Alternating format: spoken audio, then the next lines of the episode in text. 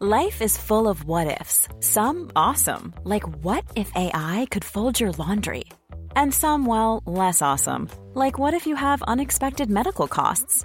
United Healthcare can help get you covered with Health Protector Guard fixed indemnity insurance plans. They supplement your primary plan to help you manage out of pocket costs. No deductibles, no enrollment periods, and especially no more what ifs. Visit uh1.com to find the Health Protector Guard plan for you.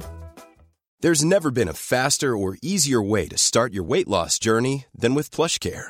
PlushCare accepts most insurance plans and gives you online access to board-certified physicians who can prescribe FDA-approved weight loss medications like Wegovy and Zepbound for those who qualify.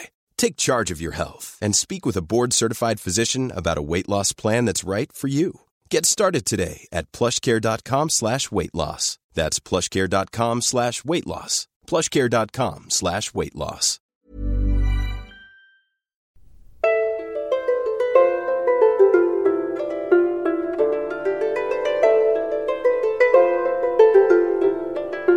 Hello and welcome to the Renaissance English History Podcast. This is episode 69, and it was a joint podcast, a chat episode with James Bolton of the Queens of England podcast. It's a fantastic podcast. If you haven't discovered it yet, you totally should check it out. He's moving into the Tudor period now, and so we had a little chat about Catherine of Aragon. And it was really great to speak with him, and I really appreciated that. So, this is our conversation about Catherine. We mostly agree. so, it might be a bit boring just listening to us agree with each other, but it was a fun chat. Just a quick reminder that this show is a proud member of the Agora Podcast Network. For more information on the Agora Podcast Network, check out agorapodcastnetwork.com. You can go there to discover all the great podcasts that are part of the network and find a new favorite. And also all of the links to things we talk about, links to James's podcast, everything like that are available on englandcast.com, where you can also sign up for my mailing list, which gets you book giveaways and all kinds of fun things like that. So do go to englandcast.com and check that out. So now we'll jump right into the conversation with James. And we started in a very British way by talking about the weather. Cool. So I'm uh, here with uh, Heather Teysko of the Renaissance English History Podcast. Heather, how are you today? You know, I am great. How are you doing, James? Uh, no, it could be better. It's all grey outside, damp, wet, English. well, it's it's snowing here in, in Pennsylvania. I'm in Pennsylvania right now with my family, and, and it's snowing, so um, we can both complain about being cold. Yeah, well, the thing is, it's never cold when it rains here. It's warmer. It's it's when the weather's beautiful, it freezes your butt off. It's it's never it's never great. It's always it's always something to complain about. Mm-hmm. Yeah. Well, that's very British, isn't it? Yeah. So after we've got the nice British introduction of talking about the weather out of the way, uh, let's move on to the history. All right. Well, poor Catherine of Aragon, having So- been raised in Spain, she probably would have been complaining about the weather quite a lot as well, huh? Yeah, well, you, God, you've already got me on a sidetrack. One of the, um, I used to study Scottish history, and the number of times you get a foreign princess sent over to Scotland and she dies within eight, like eight weeks.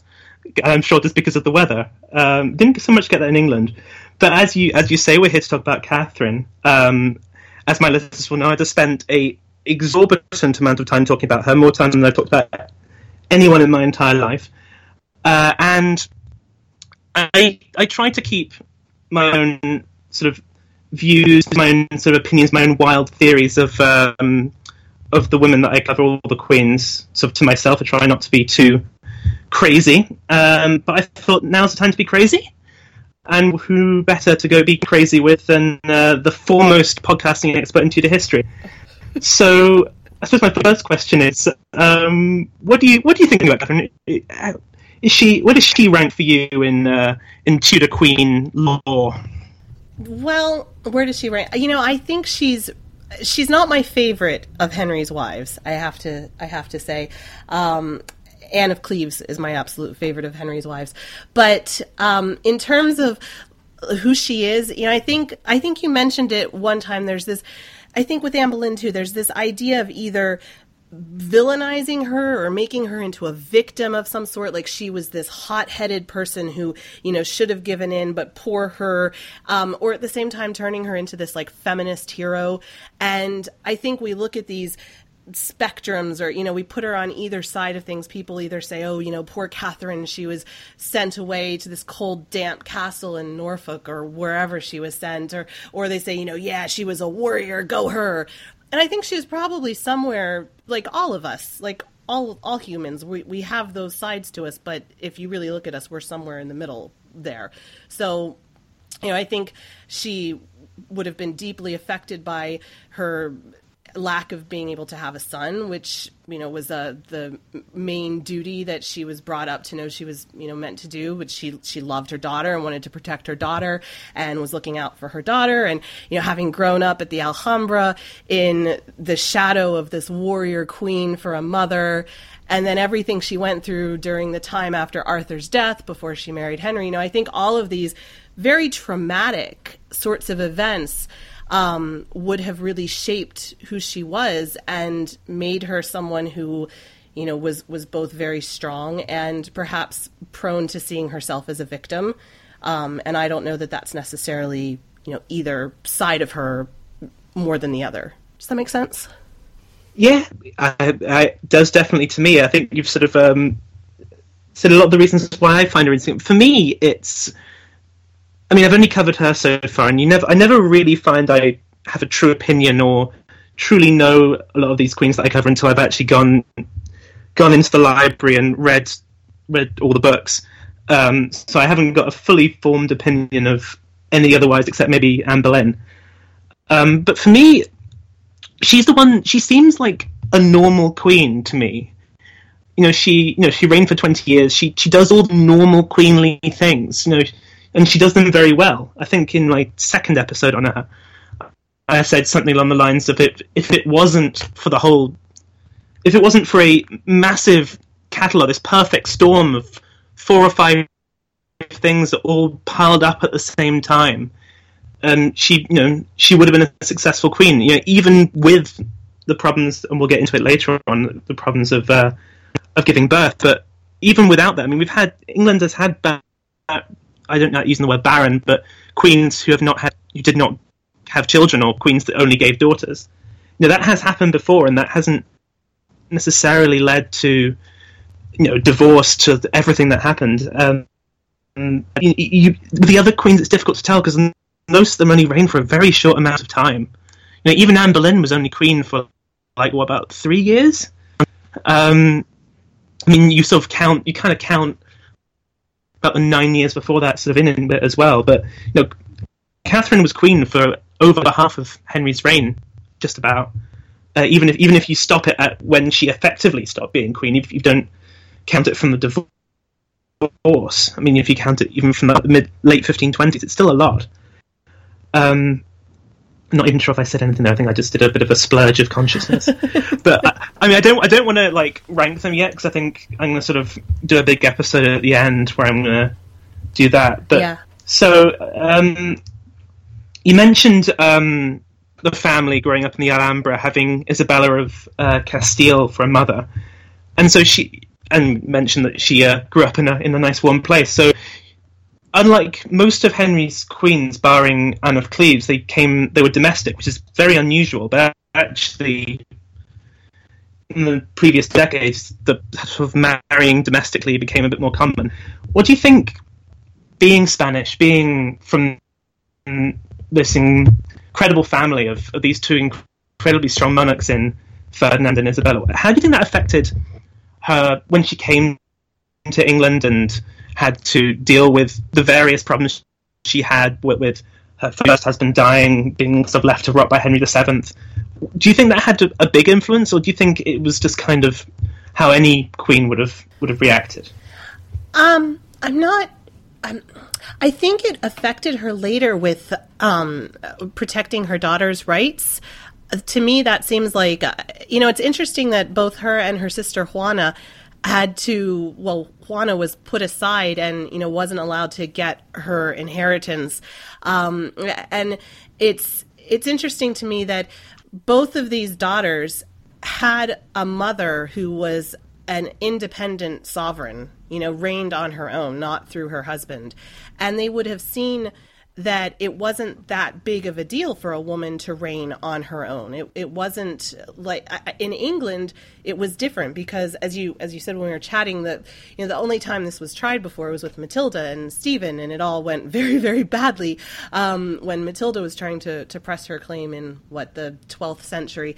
Um, but you know it's it's interesting for me seeing how I think for Catherine it wouldn't have been that outrageous to think, well, okay, I haven't given a son, it, it, but I have, you know, he has an heir, he has Mary, and she can reign on her own, and you know, what's the big deal with that? So I think that would have probably shaped her having seen her mother successfully reigning on her own and you know more than successfully you know recapturing um, Spain and you know uniting Spain finally and you know expelling the Moors and everything like that um, and at the same time I think unlike some of the domestic wives, well, unlike really any of the domestic wives, she was bred to be a queen. So she knew her role. She had a sense of of her own importance and her own kind of worth as a queen. And you know there there was always that sense of like being regal and and um, it's funny because I look my I have this other podcast watching the Tudors where my husband and I rewatch the Tudors and we talk about what was true and what wasn't. And there's all these scenes in the Tudors where you know um, Catherine early on when Anne's first rising like says things to her and calls her a whore and all this. I don't think Catherine would have stooped to that level. Catherine w- was the daughter of Isabella you know? She's not going to stoop to making petty conversation with with a lady in waiting. Like that's just I don't see that very much in her character. I, I don't know. So to me, she was you know very proud, and that would have come from being raised with this this warrior personality around her and just realizing that she was bred to be a queen and she was bred differently than you know normal people. She was raised to go away from her family and leave her family and go rule another country. And you see that very early on with her stepping into um, you know with uh, taking control when henry was in france and was at 1513 the battle of flodden. And you know she didn't necessarily lead an army but she she was a very successful regent and he trusted her like that that I, I don't think he would have trusted Anne Boleyn or you know, Catherine Howard in the same sort of way. That was a long answer to a short question. What do you think? Well, I think I I didn't when I first went into this. I mean, like all English um, school children who did history a lot, um, I was sort of bred on an education of Tudors and Nazis, and so I did uh, covered the um, Catherine and Anne a lot, and, and all of them really. And the one thing you don't tend to do in a normal, because um, like I think most countries they tend to be quite um, parochial with their history. They tend to think that they their countries are in a vacuum, and so you only sort of study English history, and you also only study English history in England. So you think that Catherine of Aragon kind of was born when she came over to England in uh, I can't remember about 1501, I think. Um, and so you don't sort of study her, you know, where she was born, how she was born. So I found it really interesting um, studying that. And I mean, she, you were right; she was meant to be a queen, um, so bred to be a queen. You know, her mum, mother was a, a regnant queen. I think both. Um, uh, I, I tend to go with uh, English or Juana or, or, Joanna, as I tend to call her, uh-huh. was um, was a was a regnant-ish queen of Spain. Um, she was supposed to be, but, she was kind of really her husband. I think was really in charge, and then her. I think she had two, no two other sisters who were both Queen of Portugal. Mm-hmm. I think, if I recall, I really should have looked back at my own research no, before I did right. this. But yeah. You, yeah, you have this. I mean, Castile, a bit like England, is is this. I mean, Castile's been around for a long time, and it isn't quite Spain yet, but it's it is kind of this sort of new dynasty in a way. Um, but it is this incredibly dignified sort of crown on the up, whereas sort of the Tudors are very much starting from the bottom, mm-hmm. you know, from the very beginning. And you have this incredibly noble family, and and I think that has to, uh, the word that I don't think I should use it. The word I keep thinking of with Catherine is sort of dignified. She has this mm-hmm. dignity, and I think it's interesting what you were saying with sort of her seeing Anne Boleyn, Anne Boleyn is beneath her, uh, or at least beneath her dignity. And I think it's very that, that kind of sense of honor, that sense of of of her own place, her own importance, is, is not something it's very easy to identify with. Mm-hmm. This sort of very hierarchical sense of of that, and you know, I called her. I use the word obstinate a lot, which I'm not so, totally wild about because I think it's a little bit gendered in a way. It's Yeah. a bit like using the word bossy. Yeah. Uh, no one calls a man bossy. Right. Um, and I think obstinate's a bit the same. You get this sense of obstinate as of, but she she was a blocker, um, and it's very easy to get very frustrated with her because you think she just just lost a little bit of that sense of self-importance, that regality. You might have it might have all worked out well, but I definitely think I, I agree with you, and it's getting very boring for our listeners. I'm sure we're both just agreeing on everything. Uh, she had this um, this sense of that she was she was meant to be a queen. She was born to be a queen, and she has this sense from all her from all her family. And then you have this sense of later on she was the queen. Everyone's you know everyone agreed she was the queen, and then it all all went horribly wrong. Yeah. Um, and speaking of all going horribly wrong, I worked. I should. That's an unusually good segue. Um, without wanting to get too graphically into the detail, I want to talk about her virginity. Um, do it. because again, I didn't really want to. I uh, I basically there's this when you read the the um, the secondary literature, you know, the books, you find often the main the big historians that tend to kind of avoid it because it's entirely speculative and unknowable, and then you get some more of the popular authors, some of the more readable books, sort of either hedge their bets as well or decide that they're going to go for it and, and have an opinion. Uh, and so I'm going to ask you to put your neck on the line here. um, and don't worry, I'm going to. My neck's right there with you, but I'm going to, you know, you first. Okay, all right. Um, my neck is I I think she was a virgin. Um, do you?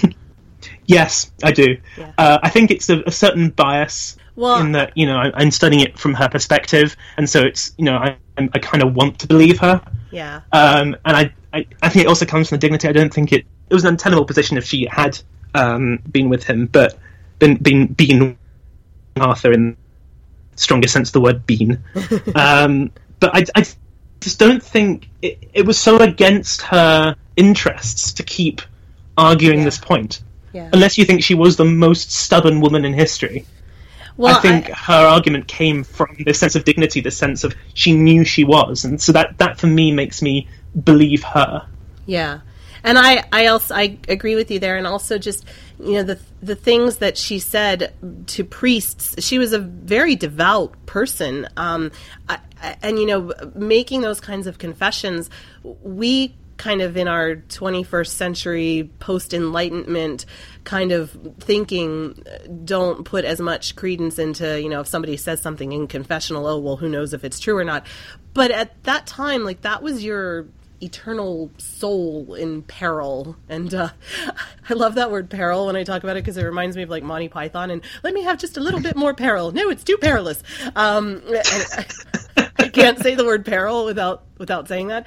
Um, but you know I, I feel like I- i don't think that she would have taken that risk with her soul if it wasn't you know i don't think she would have lied about that being as devout as she was.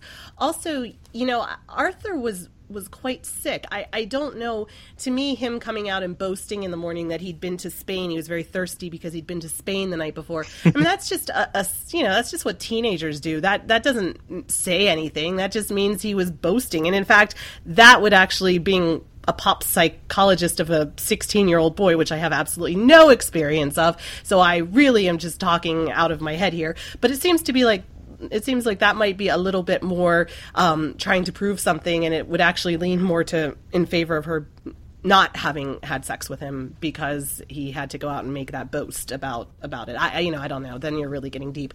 But uh, to me, I I don't think that that boast he made means anything. And and he was quite ill. I don't know that he even you know would have been able to. I don't you know I don't know. Um, and also yeah, I I just I I'm Well, just I- not I- buying it. I don't know. Well, I mean, uh, I, unlike you, have great experience of being a 16 year old boy, Okay. uh, and I, I did entirely agree with you. But I, I, it's, I mean, it's not even that unusual uh, to have marriages not consummated immediately. Uh, you get this with um, uh, Henry and Anne of Cleves as well. Right. You know, they were married for for uh, God, really losing my cred here as a history podcaster. It, it was about what about six nine months. Mm-hmm. Uh, I mean, I mean, he he changed his mind pretty quickly, Right. but there is at least there is a theory that part of the problem was that he couldn't perform, for want of a better word, Right. on the wedding night, and obviously he blamed Anne of Cleves for being being a bit of a munter Right. and uh, and it not it being his own problem. I think I, I think it's not beyond the realm of possibility that Arthur either couldn't perform because of illness or couldn't perform because of didn't want to or could or you know she, or, or something like that. I don't think it's it's not that unusual it, to be delayed. Uh, I think uh, Eleanor of Aquitaine, if my memory serves, but um, with her first husband, you get this as well. Uh, you know, husband's just not that interested in the whole thing. Right. And yeah, Arthur was supposed to ha- have sex with her, and so he made this boast, um, which appears in a couple of sources, I think. Um, sources aren't contemporary. A lot of our sources are written later on when it becomes in their interest Right. um, to say one thing or the other. So we we kind of agree here. We agree on a lot, don't we? I think we read the same book, You know, have have you but read it's it's the um you know Alison Weir is doing that the series the Six Tudor Queens where it's historical fiction but it's Alison Weir so she knows a lot and um obviously she is the grandmother of Tudor queens um she her first book on Catherine of Aragon came out last year and it was really really an interesting view of things from Catherine's perspective, and it it wasn't like kind of quote unquote normal historical fiction that's just kind of um, romanticized everything. It, it was really based in solid work. It was really interesting. Anyway, I I don't know if you've read it. It was it's on my, it's on my list. I read her um her book on.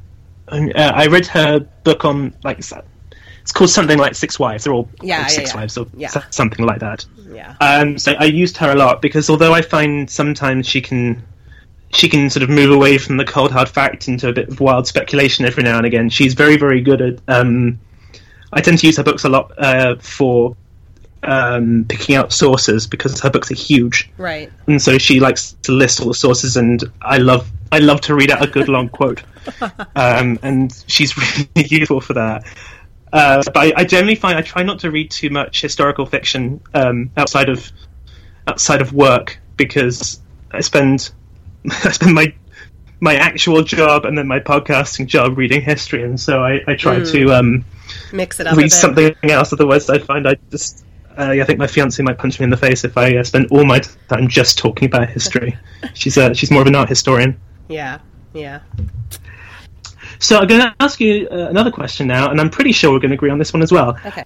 Uh, Catherine did have uh, one surviving child with Henry. It was Mary, and it's obviously it's a 50-50 shot, more or less, give or take, that Mary turned out to be a girl uh, and not a son. And she did have um, she had many stillbirths, and then she had one son who lived, I think, for a few hours, and then had Henry Duke of Cornwall who lived for a little bit longer, but not very long at all, really. Uh, it was a few weeks. What do you think would have happened both at the time and sort of now? This is wild speculation now. Had had the Duke of Cornwall or another one of the sons survived? Do you think that the whole Anne Boleyn thing would have even even happened? No, I don't think it would have. Do you, do you do you agree? I mean, I, I think you know Henry might have met Anne Boleyn and might have wanted to find another way to put aside his wife, but um, you know his whole he would have had to have really thought out a, a different method of it. His his whole reasoning was, you know, the Leviticus quote and the fact that he didn't have children. And you know, I think this is getting into Henry, but I really think that Henry convinced himself of that as time went on. I, I think you know Henry had this this um, tendency to see himself as a victim as well, and um, I, I think that he really I, I don't know that he believed it at first, but I think by the end he he he really believed that. Um, he tricked himself into thinking it. I, I think. Um, so you know, I don't know. I also think you know if Catherine had had a, a son that had lived she wouldn't have necessarily needed to be as defensive. You know, I think her position was always going to be a little bit mm, insecure until she had that, and she probably knew that. Um, that you know if she had had a son maybe she wouldn't have felt the need maybe she could have worked something out with henry maybe henry would have been willing to even if he put her aside to recognize the son's rights to rule before i think that i'm really rambling right now i think that part of why she was as stubborn as she was was she was trying to protect mary's rights and if she had had a son um, she might not have had to have protected the son's rights as much because that would have just been a given. I don't know.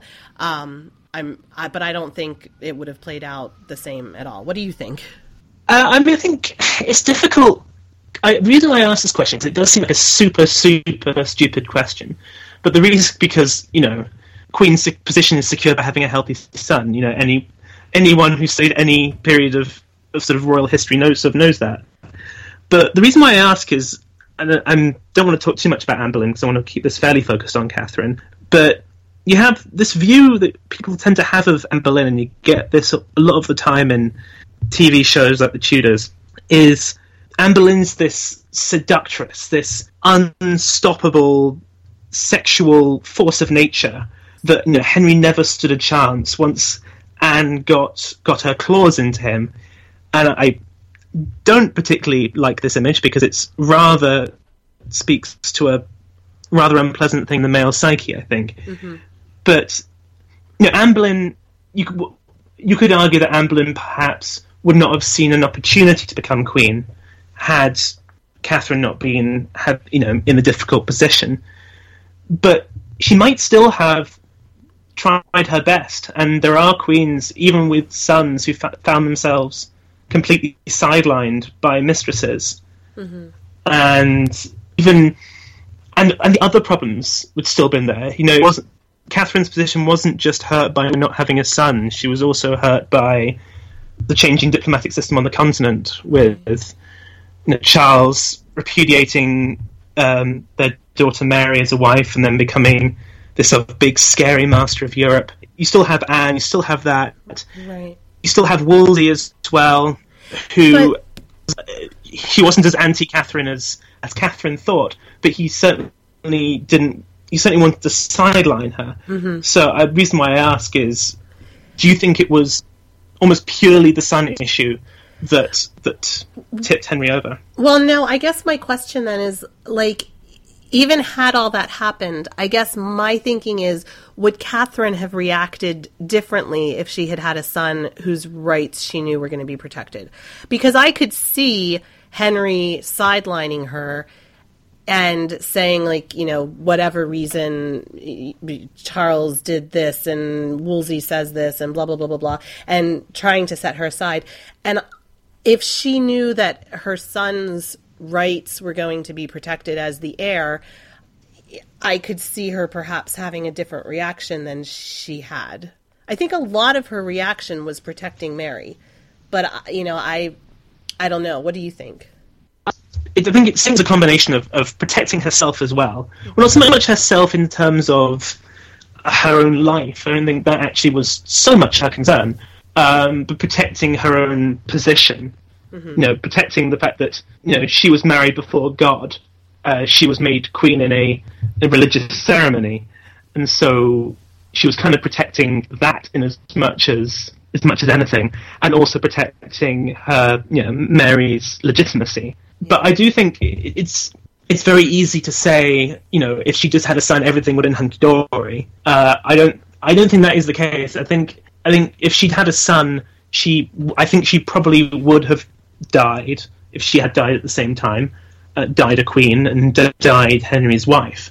But I don't think she would have been the same queen she was in the in the 1510s. Mm-hmm you know, ruling England while Henry was abroad, you know, sending troops to Flodden, um, serving serving almost you know alongside the the actual ambassadors as as her father and then her nephew's representative. And of course, she did actually serve as an ambassador very early on.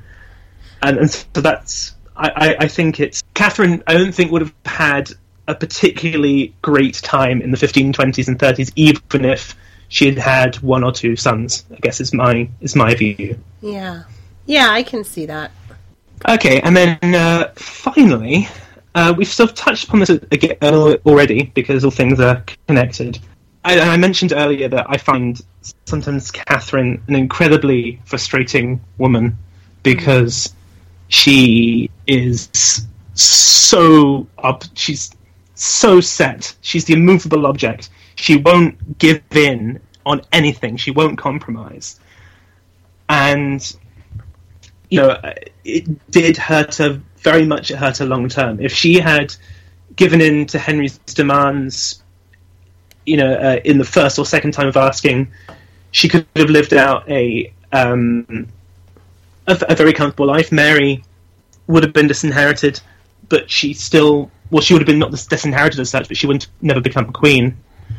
But she still, I imagine, would have been given a title, given a nice marriage, and lived out a very nice life. Mm-hmm. Uh, and the obvious comparison to make here is with Anne of Cleves, right. who you've already mentioned as your as your personal fave. So do you want to sort of maybe sort of compare the two? The two different reactions to being rejected by Henry. Well, I think you I think you couldn't really. Uh, Catherine Catherine was experiencing it for the first time. Anne had Catherine's um, experience to look at and to learn from. You know, so um, Anne was able to recognize very early that she was not going to win this battle, and I don't think that Catherine knew that, you know, even until the end. But something that I would like to talk, I would like to hear your opinion about as well, is, you know, I feel like until the very end, Catherine didn't blame Henry. She blamed all of his advisors, the people who were telling him this, and Anne Boleyn and Wolsey and all the different people. Um, she, you know, her the last letter to him that says, you know, this above all else, I, you know, my eyes desire to see you before anything else. And in her letter on her deathbed that she wrote to him, and you know, even if that's not completely 100% true, I, it does seem like she she didn't she was almost blind to him and his faults. She, I think that's something that can happen when you marry somebody. Um, I've been married for 10 years and, you know, I still see my husband as the 26 year old guy he was when I met him. And hopefully he still sees me as the 20 something that he, that I was when he met me. Um, but, you know, I, I think you can, after you're with somebody for that long, you can be blinded to their faults and to the changes that have happened to them. And it's easier from a from your for yourself from a psychological perspective to to blame somebody else. And i think that she blamed you know the his advisors and, until the end and I, I think anne was able to look at things without that emotional baggage and just look at things much more pragmatically and and see okay i'm this is how this is and i'm not going to win this one um, so i think it made it a lot easier for her emotionally and and she had less to to lose really but i think also the anne example does show that henry could be very generous if he got his way. Like if you didn't challenge him, he he was fine. It was her obstinacy that drove him so crazy. So I'm interested to hear what you think about how you know how she felt about him until the end and, and what may have been different. Well, I think also Anne of Cleves she had the example of Catherine, but I think almost more importantly, she had the example of Anne Boleyn mm. um, to uh, kind of bear both. But you know, the, the example of Catherine shows that Henry was not above kind of neglecting his wife to death, whereas Anne Boleyn showed he had no objection yeah. to killing his wife to death. Right. I'm always slightly, I'm always very, very suspicious when people you see in the sources people will say, "Oh, these people weren't blaming the king; they were blaming advisors," because it's kind of it's the intelligent. You see this with the peasants' revolt. You see it in the Russian Revolution. You see it all through history. When you have a monarch, everyone's always blaming the advisors and never the monarch. Right. And so, because it's the way out, you know, you want to mm-hmm. give. If you want the king to do something, you you don't say, I think you made this terrible decision. I think you are killing us all. Right. You say, you're great.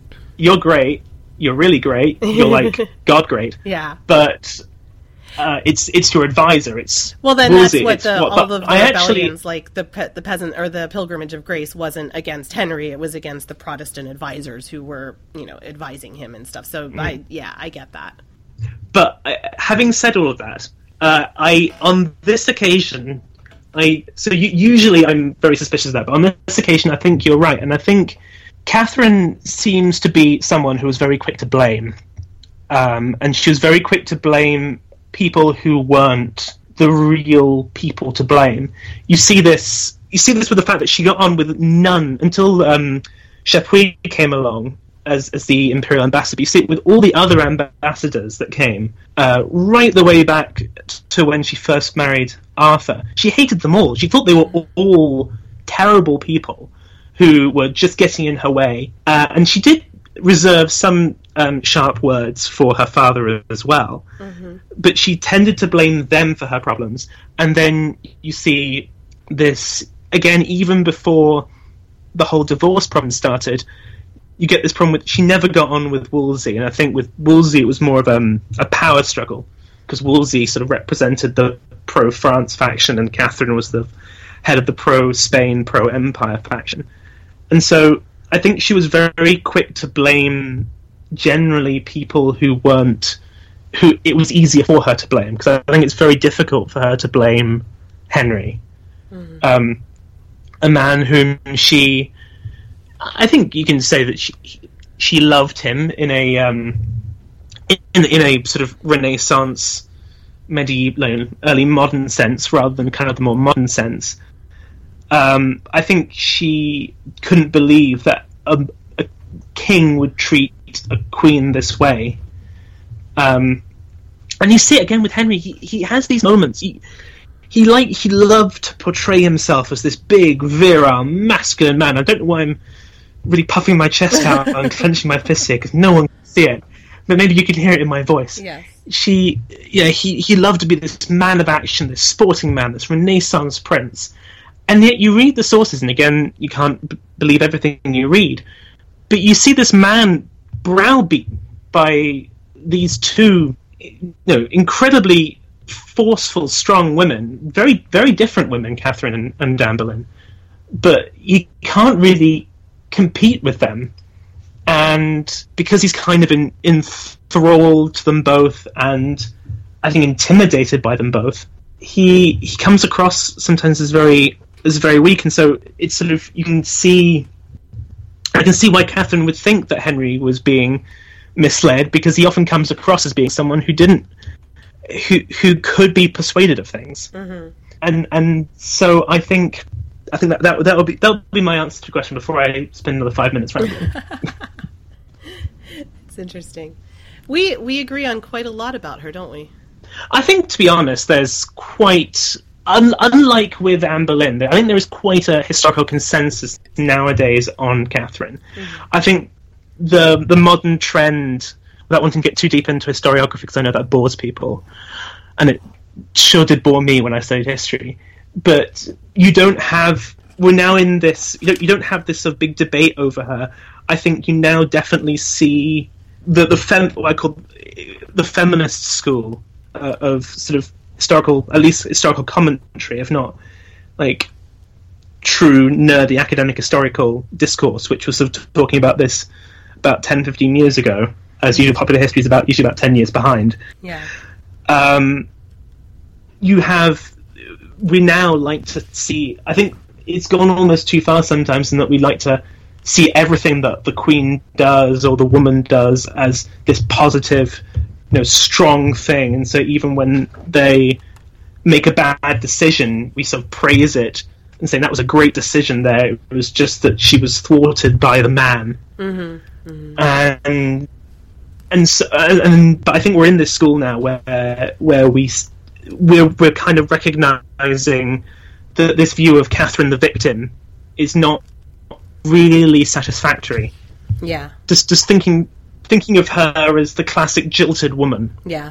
um, because it's such an easy it's a really easy caricature it's so it's so ubiquitous in culture to have you know the wronged woman by you know the husband, the powerful husband and his mistress. It's such an easy thing to put in a box and say this is what happened. And I think now the general consensus amongst people who've who've done you know who like you and I have spent a lot of time reading about this, and, and the people who spent a lot of time writing about it is this more complete, holistic view of Catherine, mm-hmm. which sees her as, and then you start to pick everything out and you say, oh, actually, you know, she was pretty extraordinary. Mm-hmm. Yeah. Yeah, she was a pretty well. You know, it's it's easy with history to want to look back and put things in easy to understand box. It's easy with anything. It's what we want to do is take something and put it in the box that we know, and we know the the narrative of the wronged, jilted woman, and we also know the narrative of the really strong woman. And you know, nobody fits any one box or any two boxes perfectly. You know, we're all a spectrum and uh, from 500 years later, it, it's easy to go back and say, okay, well, this is the narrative. But I think you're right. More and more people now are seeing it as as a spectrum. Yeah, and, and it's yeah, it's completely wrong to say. You know, there's a question I have not asked, which I've heard asked before, which is, you know, is was Catherine of Aragon a feminist? Mm. And I, I, always say you can't really yeah. use that word, feminism, I, yeah. I don't think you can even start to use that word until about the 20th century because it's it's it's it's a word that she would not have understood. Mm-hmm. It's a concept she would not have understood. Um, the broad sentiments of it, maybe, mm-hmm. but like the no, you know, the notion of of female equality is something complete, you know, as we would understand it, and which we even now don't have, is is something completely foreign. So you, you have to I um, I can't remember who said this, but there's a, a famous quote that I've seen in a few books now, which is you know the the past is a foreign country; they do things differently there. Mm-hmm. Yeah. Uh, and something a lot of my, my teachers have always said to me is you can't think of these people as like you because yeah. they're not. No. They thought completely differently. They are. It's almost like talking about a different species to a certain degree. You know, they are all human. Um, they all had you know two legs, two two arms, um, and we would recognize them and probably could have a conversation with them. Although I think they'd think we talked kind of weird and dressed kind of weird. Yeah. But the it's just like it's a foreign country. It's a completely foreign mindset. Yeah. Um, and I think with that, because I've officially run out of things to say. Uh, I think I think we'll uh, we'll wrap it up there. Well, I'd like to thank you very much for coming on, for well, being my first ever interviewee. Thank and... you for coming on for me too, because I'm going to put this out to my listeners. So this is this is great. I I um I love your show. You know, I, I think I first emailed you about a year and a half ago when it was still you were still somewhere in the 1300s. I I think and uh, I love your show, and so I'm I'm really happy that we're doing something together finally. Cool. So do you want to, for your listeners, quickly? Oh, sorry, for my listeners, do you want to quickly say where they can find you in your what three podcasts now? No, I just have two. I just have two. So um, the Renaissance English History podcast is my main podcast, and that's Englandcast, E-N-G-L-A-N-D, englandcast.com. And then I just started this watching the Tudors because I am shamelessly capitalizing on the popularity of the Tudors. So every week or every couple of weeks, my husband, who knows nothing about the Tudors at all, he and I watch an episode of the Tudors, and then I talk about what was true, and he asks me questions about what was true and what wasn't true. And that's also on the englandcast.com site as well. So you can get all the links and everything there. Cool. and so for you? the yeah, tell me about where to find you then. For now, I only have the one. I'm not as prolific as Heather. I do the the Queens of England podcast. It's my one and only. It's my baby. Uh, got the website, which is www uh, queensofenglandpodcast.com. Don't know why I stumbled on that. Uh, I'm also, you know, all over social medias. Uh, if you just type Queens of England podcast into Facebook and Twitter, you'll find me there. Uh, I'm currently plowing through the Tudors. Uh, just done four episodes on Catherine, and after this, I'm about to do. I would say maybe because I was supposed to only do three on Catherine, and then st- spend an entire episode really just covering about 1529 to about 1533. Mm. Um, because you know, I never know how much it's going to be, but I think it's going to be just be three on Anne, uh, and then I'm going to be keep the very late 17th century. Exciting. Well, thank you so much for this. Um, it's been so fun to talk to you. Thank you very much, and uh, we'll definitely try and do this again soon. Hey, James, that was so much fun. Thank you. I really enjoyed that. So, for more information on James's podcast, on the Alison Weir book, anything like that, go to englandcast.com and there's show notes for this episode. Thanks so much, and I will talk with you again soon. Bye bye. Blow, northern wind, send for me sweating. Blow, northern wind, blow, blow. Ich hatte Bord in Bauerbrig, dat soll i semlis und sie.